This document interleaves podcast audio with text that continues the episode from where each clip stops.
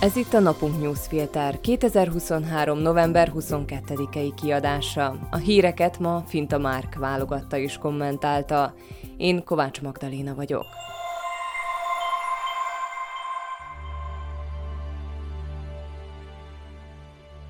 Adj hangot a szlovákiai magyaroknak. A napunk a független és minőségi újságírás fóruma, amelynek szüksége van olvasói támogatására.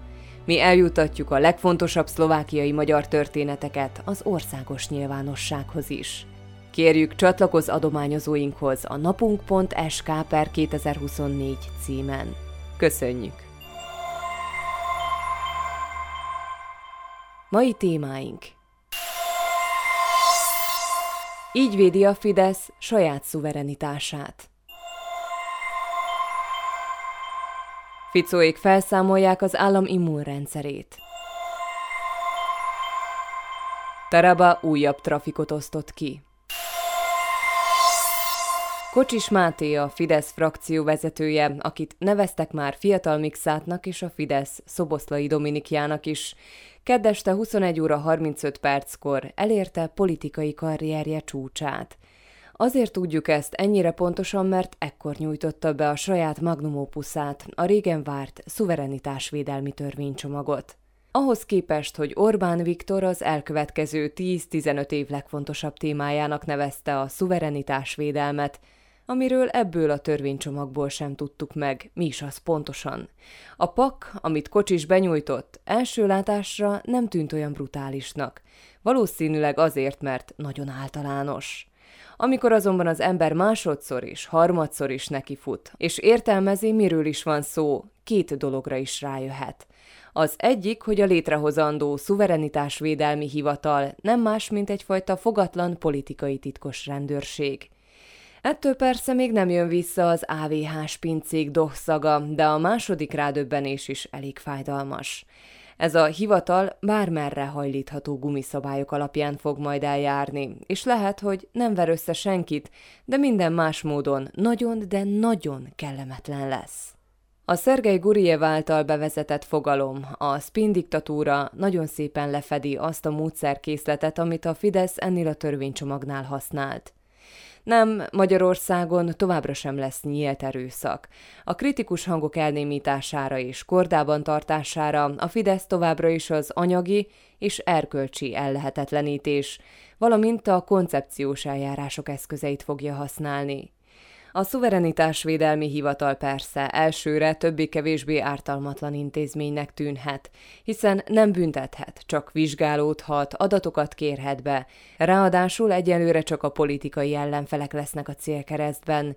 Azt valószínűleg senki sem gondolja komolyan, hogy a hivatal majd a Fideszt is rajta kapja valamin. Nem is kaphatja. A párt már régen az államkincstárból kampányol. Csak hogy abból a kommunikációból, amit a Fidesz folytatott a törvénycsomag bevezetése előtt, nagyon pontosan érezhető volt, hogy valójában mit gondol a politikai ellenfeleiről, és mennyire gyűlöli őket. Ezt pedig nem fogja elfedni a törvények érzelmek nélküli bigfa nyelve sem s épp a gumiszabályok teszik lehetővé, hogy az új hivatal azt minősítse ellenségnek, akit akar, és úgy, ahogy akarja. Lehet, hogy ez nem jár majd börtönnel, de jár majd adatbekérésekkel, ellenőrzésekkel, vizsgálatokkal és gyanúsítgatásokkal miközben a kormány média csámcsogni fog, és már a bírósági eljárás előtt bűnösnek kiáltja ki a kipécézett politikai ellenfelet.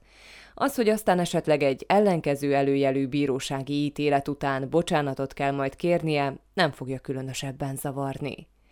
Szögezzük le, egy ország demokratikus berendezkedésének, politikai struktúrájának szuverenitását valóban nagyon fontos megvédeni. És nagyon fontos az is, hogy ez a struktúra és berendezkedés átlátható legyen, és azonos esélyeket biztosítson mindenkinek az érvényesülésre. Ez a demokrácia alapja és eszenciája. S pont ez az, ami a mai Magyarországon nem valósul meg. Két okból sem. A Fidesz, mely gyakorlatilag a magyar kormány, az elmúlt években már ellehetetlenítette az ellenzék hazai finanszírozását, leszűkítette körülöttük a teret, miközben ők százmilliárdokból tartanak fenn médiahálózatot, és vezetnek kormányzati kampánynak álcázott kampányokat. Másrészt épp a Fidesz az, amely a határon túl épít puha befolyást, nem kevés pénzből, sajtófinanszírozással, közvetett pártfinanszírozással és más eszközökkel. Nem a pártot veszi meg, hanem a választókat. De vannak más példák is arra, amikor Orbánék külföldön befolyásolták volna a választói akaratot. Például, mikor a magyar kormányhoz közeli MKB bank adott kölcsön Marine Le Pennek, vagy mikor a Fidesz politikai tanácsadókat küldött Kaczynszkijéknak a lengyel választás előtt. De így megy ez. Amit szabad Jupiternek, De térjünk vissza néhány gondolat erejéig a szuverenitás megvédésének fontosságára, mert bizony Szlovákiában is meg kell küzdenünk ezzel. Kár, hogy az új kormány épp most igyekszik felszámolni az állam immunrendszerének egy részét. A kormányhivatalban, a belügyminisztériumban és a védelmi minisztériumban az elmúlt években több olyan csoport működött, melyek feladata az ország szuverenitásának védelme volt – a hibrid fenyegetések ellen harcoltak. Elsősorban az ellen, hogy a Kreml propagandája túl nagy károkat okozzon az országnak. Ezek az egyébként európai pénzekből finanszírozott hivatalnok csoportok azonban most úgy tűnik teljesen ellehetetlenülnek. Az új kormány döntéshozói, például Juraj Gedra, a kormányhivatal új vezetője ugyanis fokozatosan partvonalon kívülre állítják őket. Az indok ugyanaz a lózung, amit a Smera kampányban hangoztatott. Ezek az emberek szerintük politikai aktivisták, akik azt akarják megmondani a népnek, hogy mit gondoljon, és csak az ő nézetük a kötelezően helyes vélemény. Egyáltalán nem újdonság, hogy a Smert vagy épp az SNS-t nem különösebben érdekli, hogy ezek a hivatalnokok nem politikai aktivisták, vagy a civil szervezetek beépített ügynökei voltak, hanem a dezinformációktól és az orosz propagandától akarták megvédeni az országot. Ahogy az sem, hogy mindezt nem propagandakampányokkal, hanem szakmai munkával, érvelve, bizonyítékokkal alátámasztva tették.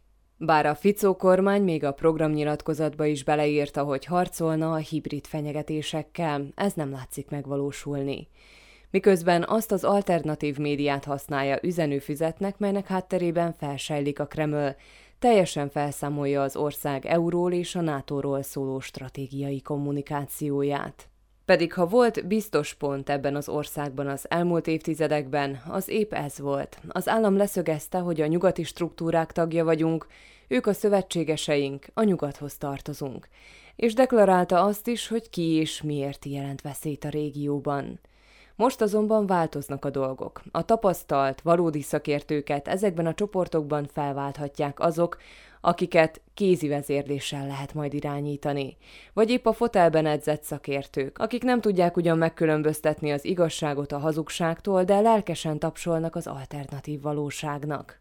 A dezinformációs hadjáratok lényege nem az, hogy meggyőzzék az embereket valaminek a helyességéről, hanem az, hogy minél jobban elbizonytalanítsák és félelembe taszítsák őket, hogy aztán könnyen lehessen a zavarosban halászni. Ha ez a Ficó kormány célja, akkor megtettek felé egy újabb lépést.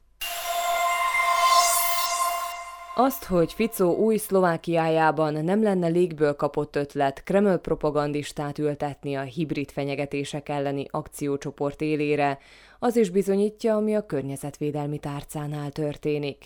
Tomás Taraba környezetvédelmi miniszter ugyanis gondolt egyet, és az állami természetvédelmi hivatal élére Stefan Kiszelt ültette. Egy építési és reklámvállalkozót, aki teljesen ismeretlen a természetvédők körében, ám Rudolf Huliák emberének számít. Huliák ugyan nem lett miniszter, de azt, hogy nem akarja elengedni a tárcát, tudni lehetett róla. A politikus, aki szerint a medvék Brüsszel népírtó eszközei most Kiszel segítségével még közelebb kerülhet a leszámoláshoz, melyet az SNS tervez a környezetvédők között. Kiszelnek legalább van némi köze a témához, hiszen erdészeti szakközépiskolába járt, majd erdőmérnökként végzett Zójonban.